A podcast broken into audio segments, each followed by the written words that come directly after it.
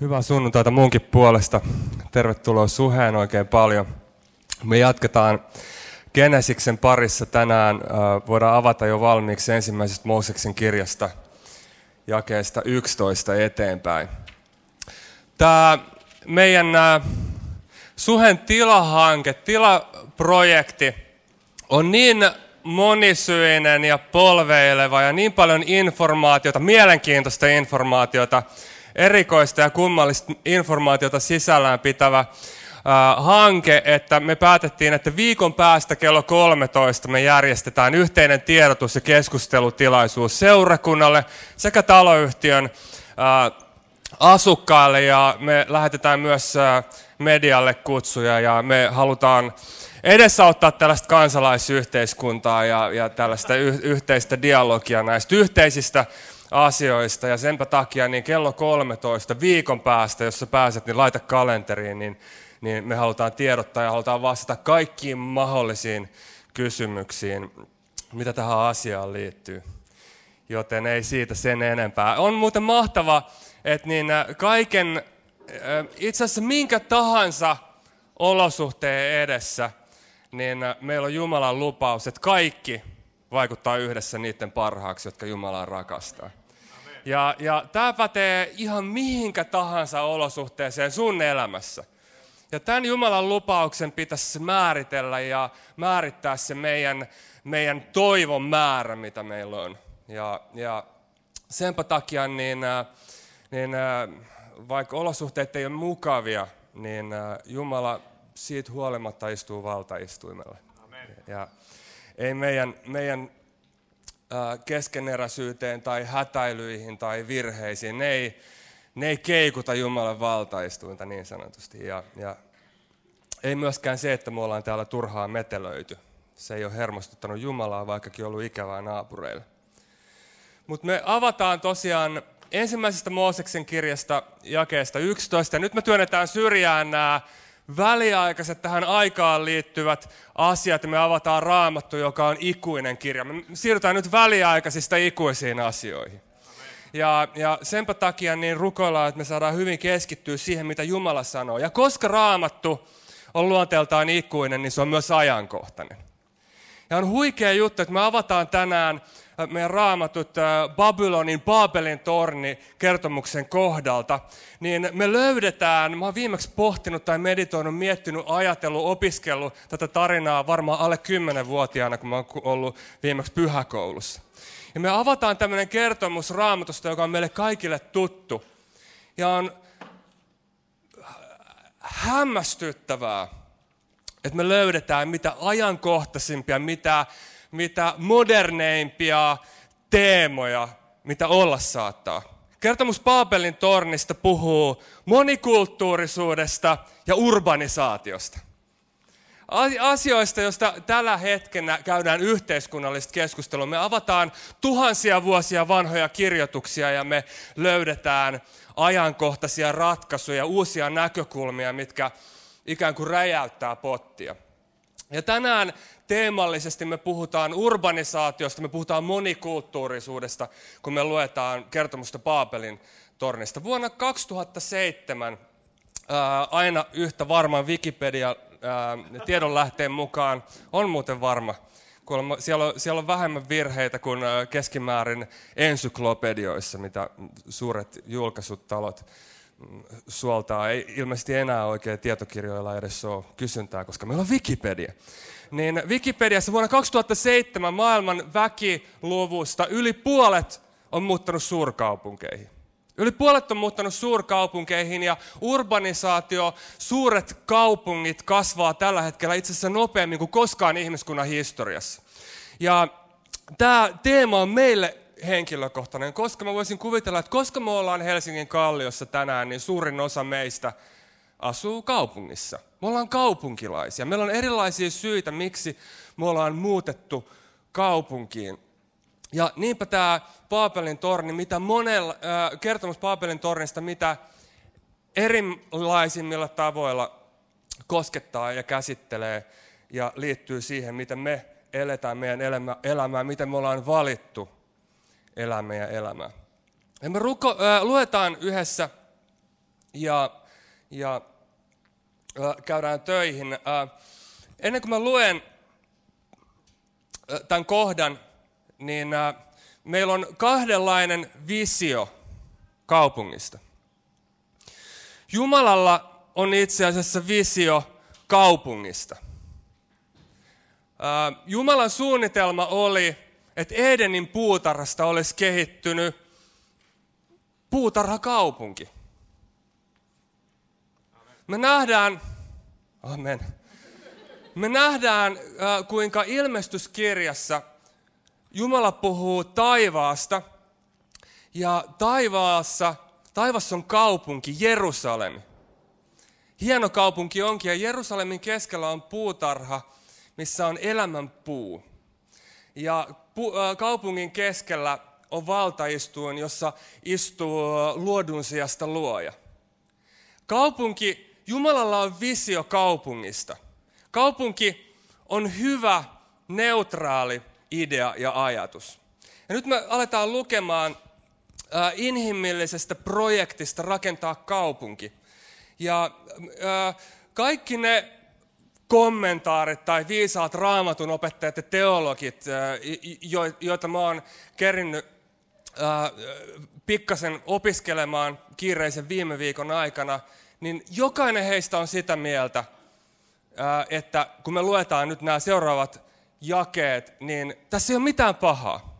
Ei ole mitään väärää, ei ole mitään epäilyttävää, täysin vilpitöntä ja hyvää. Ihminen alkaa rakentamaan kaupunkia, päättää, että sen sijaan, että he eläis haja-asutusalueella, he haluaa järjestäytyä, organisoitua ja he muuttaa kaupunkiin ja alkaa rakentamaan tiilistä urbaania ympäristöä. Me luetaan tästä inhimillisestä, viattomasta, vilpittömästä projektista näin. Koko maailma käytti samoja sanoja ja puhui yhtä kieltä. Elettiin siis tällaista yhtenäiskulttuurin, tällaista, tällaista ikään kuin totalitaarista aikaa. Me ei tiedetä, mitä kieltä he puhuu. Ehkä he puhuu esperantoa tai jotain muuta. Mutta koko maailma käytti samoja sanoja ja puhui yhtä kieltä. Kun ihmiset siirtyivät itään, he löysivät Sinearin maasta tasangon ja jäivät sinne asumaan. Ja he sanoivat toisilleen, tehkäämme tiiliä ja polttakaamme ne koviksi. Tämä on muuten se syy, minkä takia arkeologit ei ihan hirveästi ole löytänyt noita muinaisia kaupunkia, koska ne oli tehty tiilistä, jotka korroosio äh, tuhoaa. Äh, he käyttivät savitiiliä rakennuskivenä ja asfalttipikeä muuraamiseen. He sanoivat, rakentakaamme itsellemme kaupunki ja torni. Ja me nähdään, kuinka ihminen edelleen rakentaa kaupunkia. Kaupunkien keskuksessa on monumentteja, jotka kiteyttää sen, mikä on kyseisenkin yhteisön, yhteisölle merkityksellistä, arvokasta. Ja kaupunki, niin kuin mä oon monta kertaa jo sanonut, on hyvä idea, hyvä asia. Me löydetään kaupungeista turvallisuutta. Kaupungeista muodostuu osaamisen keskuksia. Ja yhteiskuntatieteilijät kertoo, että ihmiskunnan vaurastuminen tai yhteiskunnan vaurastuminen liittyy kaupungistumiseen. Kaupunki on yksiselitteisesti hyvä, loistava idea. Itse asiassa se on Jumalan idea. Jumalalla oli visio rakentaa kaupunki. Miten niin turvallinen? Me ajatellaan Helsingin ydinkeskustaa, me ajatellaan, että se on paikka, missä kaikista todennäköisimmin sulle saattaisi jo, sattua jotain. Jos menet vaikka Italian maaseudulle katsomaan vanhanaikaisia kaupunkia, sä näet, kuinka kaupungin ympärillä on muuri. Kaupungit on ollut lähtökohtaisesti paikkoja, johon ihmiset on muuttanut suojaan ja turvaa. Kaupungin ulkopuolella on petoja, kaupungin ulkopuolella on äh, vihollisia. Ihmiset lyöttäytyy yhteen, jolloin he antaa toisillensa turvaa. Ja tämä ei ole itse asiassa hirveän kaukana, kun me ajatellaan modernien kaupunkien idea. Ajatellaan vaikka seksuaalivähemmistöjen edustajia, jotka asuu maaseudulla. He kokee olonsa hyvin turvattomaksi.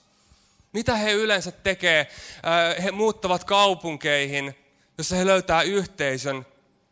He eivät ole ikään kuin vailla suojaa. Kaupunkiyhteisöstä edelleen löytää turvaa. Minkä takia maahanmuuttajat muuttaa suuriin keskuksiin?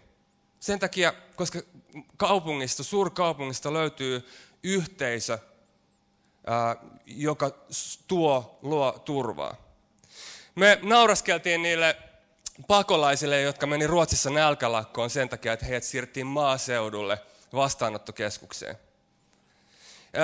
Ei he ollut jotenkin kiittämättömiä, vaan heille tuntematta pohjoismaista turvallista yhteiskuntaa. Se, että heidät siirrettiin maaseudulle, tarkoitti valtavaa turvattomuutta. He olivat, he, heidän kokemus ja ymmärrys oli siitä, että he on oman onnensa nojassa, jos he on kaukana jostain yhteisöstä. Meillä on ymmärrys siitä, että kun me ollaan kaupungissa, on olemassa yhteisö, joka jollain tavalla tuo niin objektiivista turvaa ja suojaa meille. Joten kaupungin idea on tuoda turvaa, turvaa, ja se toimii edelleenkin näin.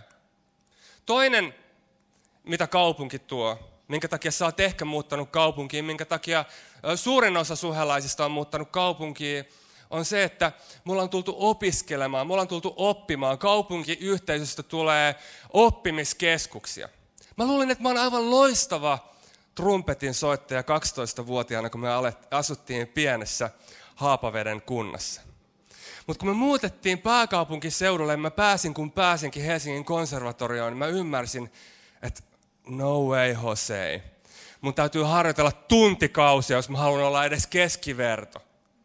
Ja samalla tavalla kaupunkiyhteisö on aivan loistava paikka, jossa sua stimuloidaan, jossa sua haastetaan, jossa, jossa joudut kohtaamaan ihmisiä, jotka osaa paremmin, jotka tietää paremmin. Senpä takia osaaminen keskittyy. Meillä on paljon esimerkkejä siitä, kuinka kaupunkeihin tulee käsityöläisyhteisöjä, jossa käsityöläistaitoja ja ammatin harjoittamista taidollisessa mielessä kehitetään. Meillä on ammattikiltoja historiasta. Kaupunki on loistava idea tulla yhteen oppimaan porukalla. Sen lisäksi kaupunki on mahtava paikka tehdä bisnestä. Mä voin luvata sulle, että jos sä asut maaseudulla – ja sä oot ammatinharjoittaja, niin todennäköistä on noin, noin niin kuin yleensä, että sä löydät suurkaupungista töitä. Ja voi olla hyvin todennäköistä, että sä löydät suurkaupungista niin paljon työtä, että sä joudut palkkaamaan muita tekemään sitä työtä, mitä sä oot löytänyt.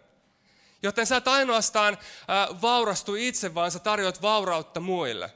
Sama idea on tässä, että meillä on yksi K-kauppa täällä näin, joka kerää ehkä tuhat ihmistä.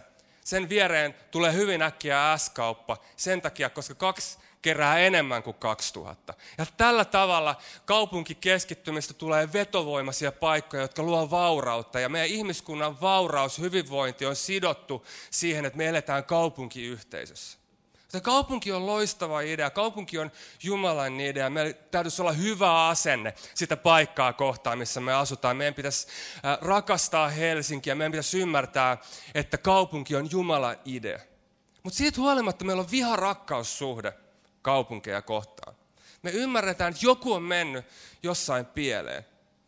Ja me katsotaan sitä ensimmäistä suurkaupunkia, jota rakennettiin, Babylonia rakennettiin. Historian tutkijat osaa kertoa, että Babylon oli, ehkä, Babylon oli ehkä ensimmäinen kaupunki, jossa oli yli 200 000 ihmistä. Se oli ikään kuin ensimmäinen tällainen suurkaupunki. Ja me katsotaan, että mitä, mitä, mitä tähän Babylonin kaupungin rakentamiseen liittyy. Me huomataan, että jälleen kerran Ihmiskunnan ongelma ei ollut ulkoinen, käyttäytymiseen liittyvä ongelma, vaan ongelma oli sisäinen. Ihmisellä oli asenne, tietty motiivi, sisäinen motiivi nähdä vaivaa, rakentaa kaupunkiyhteisö. Me luetaan ää, tästä inhimillisestä ää, projektista Babylonin, Baabelin rakentamisesta. Ja he sanoivat jakeesta neljä, rakentakaa me itsellemme kaupunki ja torni, joka ulottuu taivaaseen asti. Sillä tavoin saamme mainetta, emmekä myöskään hajannu yli koko maan. Niin kuin me muistetaan syntiin lankeemuksesta. Jumalan maineen sijaan ihminen etsi omaa mainetta. Sen sijaan, että hän olisi nöyrtynyt Jumalan tahtoon, hän halusi ottaa Jumalan paikan. Hän paisu, ymmärsi, ajatteli olevansa tärkeä. Kaupungistumisen, kaupungin ja kansalaisyhteiskunnan rakentamisen motiivina oli oman maineen etsintä. Vanha raamatun käännös sanoi, että ihminen halusi hankkia itsellensä nimen. Ihminen halusi hankkia itsellensä nimeä. Ja sillä hetkellä, kun ihminen menettää vilpittömän motiivin, kun hänestä tulee oman edun tavoittelija, kun hänestä tulee oman maineensa hankkia, siitä paikasta, jonka täytyy tuoda turvaa, tulee juonittelun, selkään puukottelun, kilpailun tyyssi. Ja se paikka, jonka tu- täytyy tuoda vaurautta, joka edelleen tuo sitä, on samalla potentiaalisesti paikka, jossa sua käytetään kaikista suurimmalla todennäköisyydellä hyväksi. Ihmisen ongelma ei liittynyt hänen ulkoiseen käyttäytymiseen, eikä edelleenkään. Kristinuskon sanoma ei ole se moralistinen sanoma, että hyi hyi, sä teet väärin, sä teet virheitä, sä rikot tätä, tota ja tota kohtaan. Ei. Kristinuskon sanoma ei ole ulkoinen käyttäytymiskoodi, vaan kristinuskon sanoma on se, että meidän sydämessä me ollaan rikottu Jumalaa vastaan. Me ollaan sydämessämme ylpistytty, me, sydämessämme haetaan omaa mainetta sen sijaan, että me palvottaisiin luojaa. Meillä on sisäinen syntiongelma, joka liittyy ihmisen ylpeyteen. Ja tämä valtava hieno projekti, kaupungin rakentaminen menee pilalle, sotkeentuu, menee hajalle. Ähm, Timothy Kellerillä, joka on äh, New Yorkissa toimiva pastori, hänellä on mielenkiintoinen ajatus. Äh, äh, kun me katsotaan Baabelin kaupunkia, Baabelin kaupungin keskelle rakennettiin tällainen tsikkurat, joka on palvontapaikka. Tsikkurat on tuommoinen 90 neliötä pinta-alaltaan oleva torni, joka kasvaa noin 90 metriin. Ja äh, Baabeliin rakennettiin tsikkurat palvontapaikka. me katsotaan ja ajatellaan, että no, me ei ainakaan olla enää tuollaisia teokratioita. Mutta Keller sanoi mielenkiintoisesti, hänellä on mielenkiintoinen ilmiö, että moderni kaupunki on rakennettu niin, että mikä, millä ikinä asialla sä siinä kaupungissa voit hankkia itsellesi nimeä, on korkein monumentti sen kaupungin keskellä. Ajattelepa New Yorkin pilvenpiirtäjiä. Mitä New Yorkin pilvenpiirtäjissä tehdään? Hankitaan rahaa. Millä tavalla sä voit saada mainetta New Yorkissa tekemällä rahaa, paljon rahaa? Tai äh, Washington DCissä ähm, ei anneta rakentaa suuria pilvenpiirtäjiä äh, bisnesmielessä sen takia, koska halutaan, että sen kaupungin suurimmat monumentit liittyy äh, poliittiseen valtaan. Millä tavalla sä voit tehdä mainetta? Millä tavalla sä voit hankkia nimeä Washingtonissa olemalla poliittisessa mielessä vaikutusvaltainen henkilö, hankkimalla poliittista mainetta? Tämä saa mut hirveän iloiseksi, kun mä ajattelen Helsinkiä. Meidän korkein paikka on Linnanmäki. Ja meillä on edelleen tuomiokirkko monumenttina. Meidän asiat ei Helsingissä ole aivan täysin pielessä. Tämä on hyvä paikka asua. Ähm, maineen etsintä. Epäjumalien palvonta. Oli ne sitten epäjumalia tällaisessa pakanallisessa merkityksessä, tai oli se sitten jonkinlaista luodun asian palvontaa, luojan sisäistä rahaa, taidetta, poliittista valtaa, seksiä, oli se mitä tahansa se meidän palvonta, oli se mikä tahansa, mikä on meidän tärkein asia, rikkoo meidän yhteisön. Se rikkoo sen yhteisön, koska yhteisen asian, yhteisen hyvän, luojan palvonnan sijaan me palvotaan luotua. Ja niin kuin me nähdään malli tästä Genesiksestä, kun me ollaan opiskeltu Genesistä, me nähdään jatkuva malli, millä tavalla Jumala reagoi siihen, kun ihminen on lievästi sanottuna epäonnistunut. Mikä on Jumalan reaktio? Ja me nähdään tässä täsmälleen tämä sama reaktio, kun me luetaan eteenpäin raamattua tänään. Jumala ei jätä ihmistä oman onnensa nojaan. Vanha käännös sanoo ää, vielä voimakkaammin, Jumala astui alas taivaasta. Ja me luetaan ää, Babylonin tornista 11. luvusta, kestä viisi näin. Herra tuli katsomaan kaupunkia ja tornia, jota ihmiset rakensivat. Ja hän sanoi, siinä he nyt ovat, yksi kansa, jolla on yksi ja sama kieli. Tämä, mitä he ovat saaneet aikaan, on vasta alkua. Nyt he pystyvät tekemään mitä tahansa. Mun mielestä näihin sanoihin liittyy paljon ironiaa.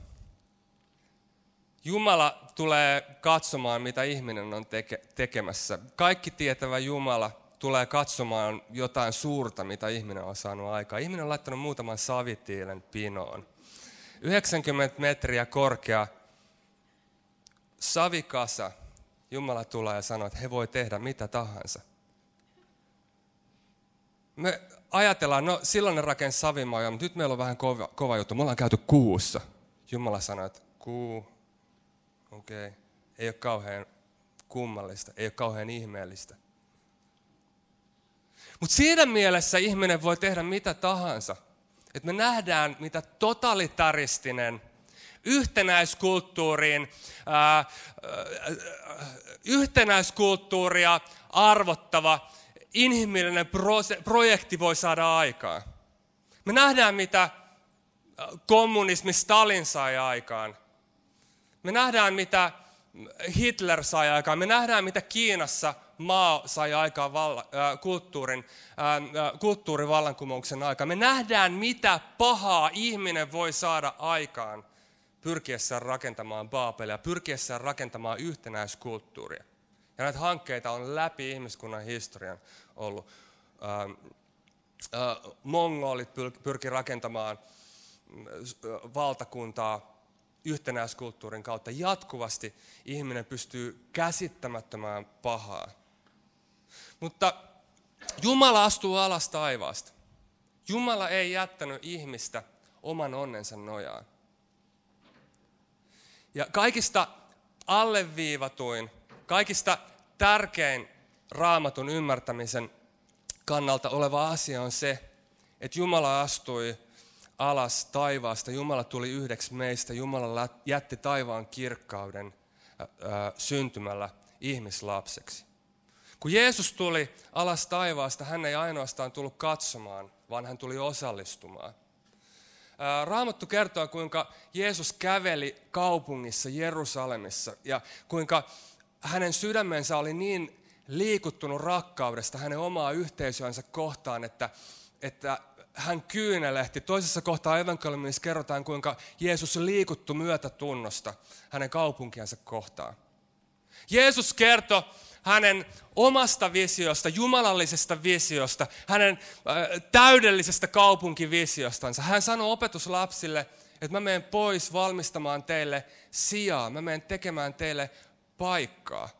Ja hän sanoi, että on hyvä, että mä lähden pois, koska mä lähetän äh, puolustajan pyhän hengen olemaan teidän kanssanne.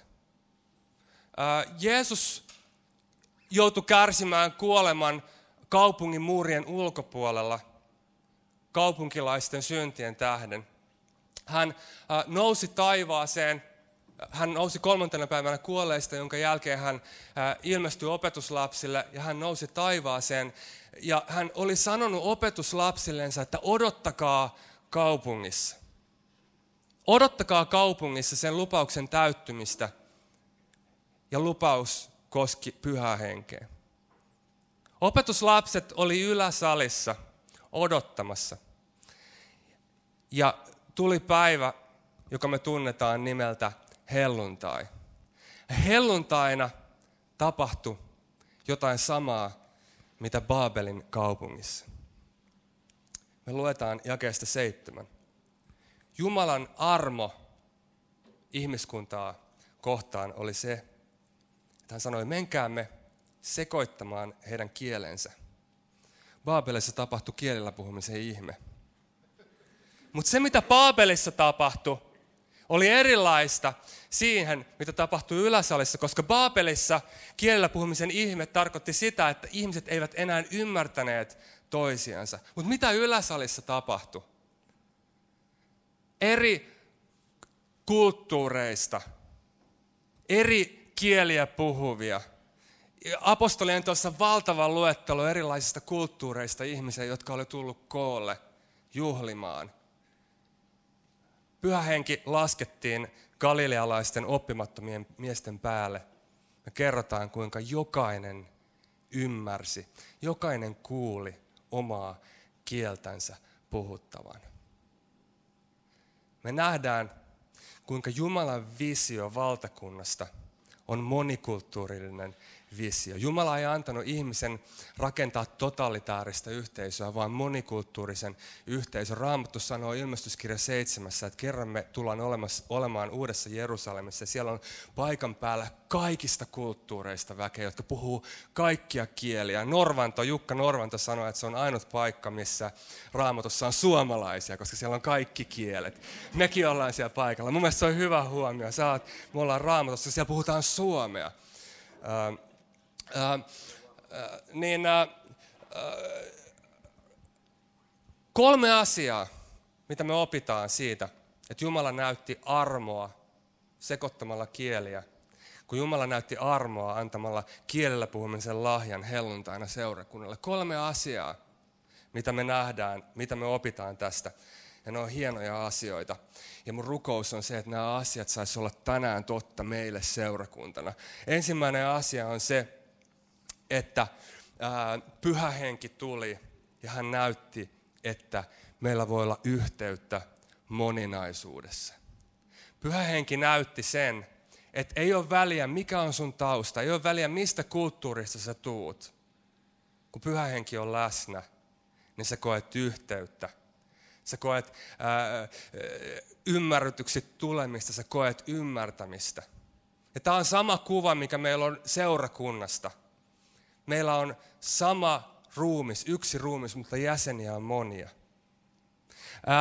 Seurakunnan täytyisi olla monikulttuurisuuden kehto. Ja tämä on yksi mulle sellaisia todisteita ää, kristinuskon totuusarvosta siitä, että raamattu on totta, koska mä, mulla ei ole mitään keinoa, ää, ää, ää, naturalistista, luonnollista keinoa selittää sitä yhteyttä, mitä mä koen aivan sekunnissa – kun mä tapaan jonkun kristityn veljen tai sisaren, joka saattaa olla toiselta puolelta maapalloa. Me ei puhuta edes samaa kieltä välttämättä, mutta me samalla hetkellä vaan meillä on kokemus, että hei, me ollaan tunnettu aina. Mä en tiedä, jaat sä tällaista kokemusta, mutta tämä on mun kristillinen kokemus. Mä toivon, että jos sä et ole kokenut niin sä, tätä, niin sä pyytäisit, että pyhä henki saisi täyttää tänään sut. Ehkä antaa jopa kielellä puhumisen lahjan. Eli ensimmäinen asia, mitä me opitaan, on se, että meillä on yhteyttä moninaisuudessa. Voi kumpa tämä paikka saisi olla semmoinen yläsali, joka olisi täynnä pyhää henkeä. Täynnä yhteyttä moninaisuudessa. Pyhä henki, täytä meidät. Tule. Tule pyhä henki. Täytä meidät. Tämä paikka voisi olla semmoinen paikka, missä nähdään, että meitä ei yhdistä joku ulkoinen kulttuuri, joku seurakuntakulttuuri vaan me jouduttaisiin kysymään, tai tänne vierailemaan tullut ihminen joutuisi kysymään, että mikä näitä ihmisiä yhdistää. Henki. Yksi henki. Tule pyhä henki.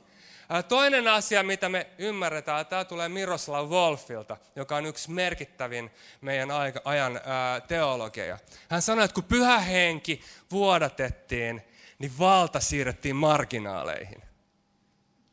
Totalitaarinen yhteiskunta tarkoittaa sitä, että meillä on joku keskushallinto, joku jossain demokratia, joka huolehtii siitä, että oikeudenmukaisuus tapahtuu, mutta kun pyhä henki vuodatettiin, niin ei tarvinnut organisoida sitä, että ihmiset alkoi myymään heidän omaisuuttansa ja alkoi ottaa huolta ää, köyhistä. Sitten tuli ää, henkilökohtainen asia – kun pyhä henki täyttää meitä, niin me ei enää ajatella, että joku jossain huolehtii, vaan me otetaan henkilökohtainen vastuu. Amen. Valta siitä, että yhteisö toimii, ei ole keskushallinnolla, vaan valta siirrettiin marginaaleihin, kun pyhähenki vuodatettiin helluntaina seurakunnan päälle. Sä voit helposti olla semmoisessa valheessa, että seurakunta hoitaa.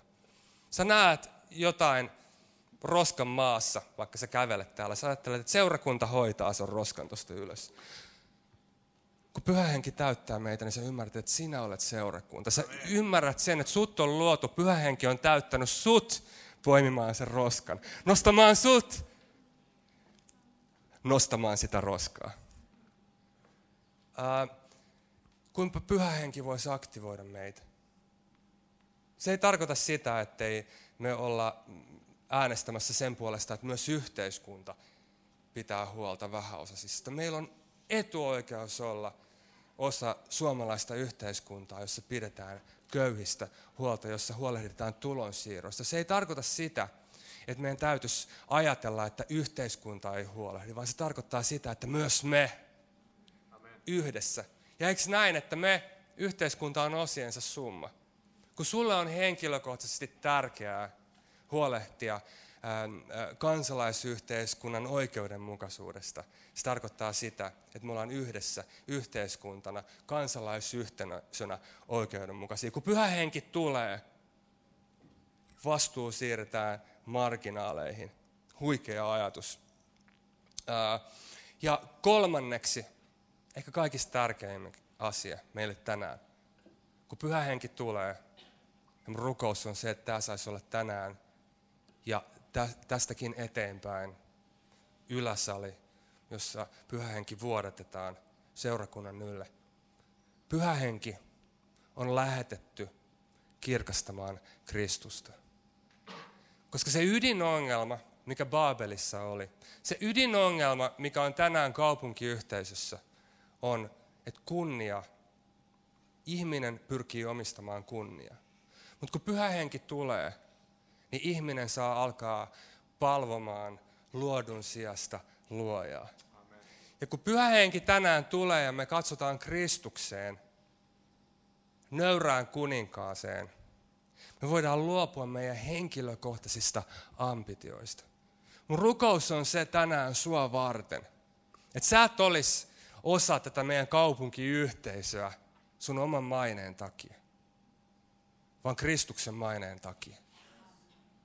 Sun turva ei löydy äh, mistään muusta kuin siitä tietoisuudesta, että sut on adoptoitu Jumalan perheeseen. Sä et ole enää muukalainen, vaan sä kuulut perheeseen, jonka hän on omalla verellänsä ostanut. Että se olisi se sun turva. Että sä et ole yksin.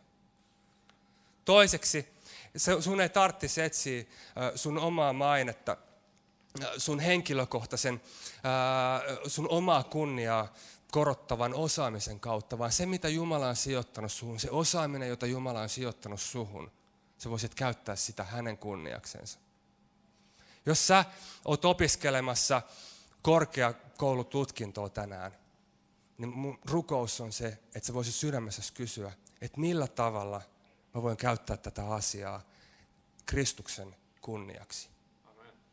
Koska silloin sä palaat siihen luomisjärjestykseen, kun Jumala on luonut koko luomakunnan tuomaan hänelle kunniaa.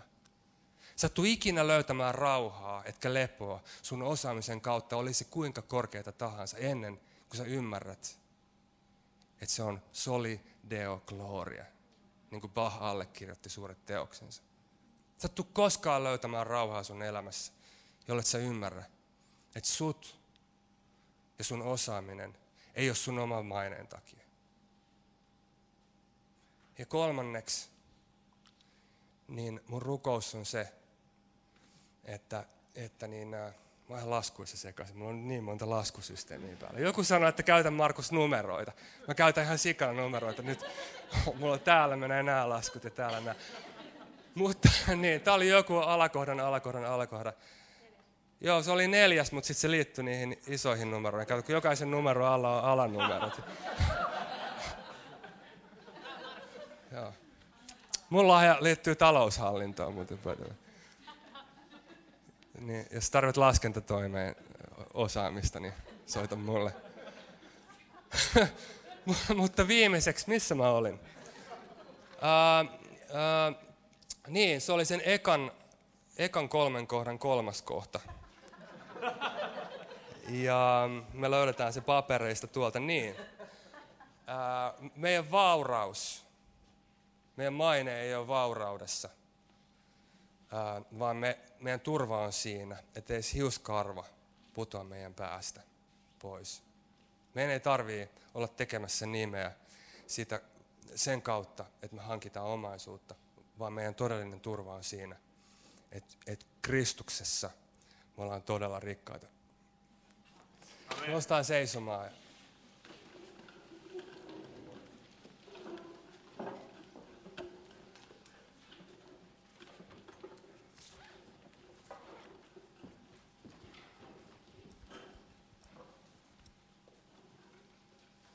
Eikö meidän yhteinen rukous on se, että tule pyhä henki? Eihän meillä muuta toivoa ole. Täytä meidät. Ei me voida itse ratkoa ongelmia. Me ymmärretään, että synti ei ole ulkona, vaan se on meidän sisällä. Senpä takia Kristus, sä oot ainut toivo. Senpä takia Kristus, sun sovitustyö on meidän ainut toivo. Senpä takia meidän ainut toivo on se, että me voitaisiin tänään hengellä kuolettaa lihanteot. Ja sun lupaus on, on kun me kuoletetaan hengellä lihanteot, niin me saadaan elää. Mun rukous on se, että sun elämä saa tänään lähteä tästä paikasta sun elämä saa tänään täyttää. Että meidän ei tarvitsisi tänään kokoontua, jäädä näiden neljän seinän sisäpuolelle, vaan me saataisiin mennä kaikkeen maailmaan, niin kuin sä lähetät. Kristus, sä tulit maan päälle ja sä lähetit kaikkeen maailmaan. Täytä meidät. Täytä meidät, auta meitä kohtaamaan ihmisiä, jotka on erilaisia. Täytä meidät, pyhä henki, anna meille yliluonnollista yhteyttä, yliluonnollista ymmärrystä. Ylittyköön kulttuurirajat tänään Kristuksessa. Olkoon meillä aitoa juhlintaa siitä monipuolisuudesta, moninaisuudesta, jota sä oot luonut ihmiskuntaan ja ihmisyhteisöön. Me vaan ylistetään sun kaunista suunnitelmaa, sitä, sitä järjestystä, jonka sä oot suunnitellut. Jumala, sä oot niin suuri ja lapsen kaltaisesti. Me luotetaan siihen lupaukseen, kun sä oot sanonut, että sä lähetät pyhän hengen. Täytä meidät. Täytä meidät. Sun nimessä me rukoillaan. Siunaa tuleva viikko. Ja lauletaan yhdessä ylistystä meidän Jumalalle ja me käydään tuota pikaa päättämään tätä Jumalan palvelusta.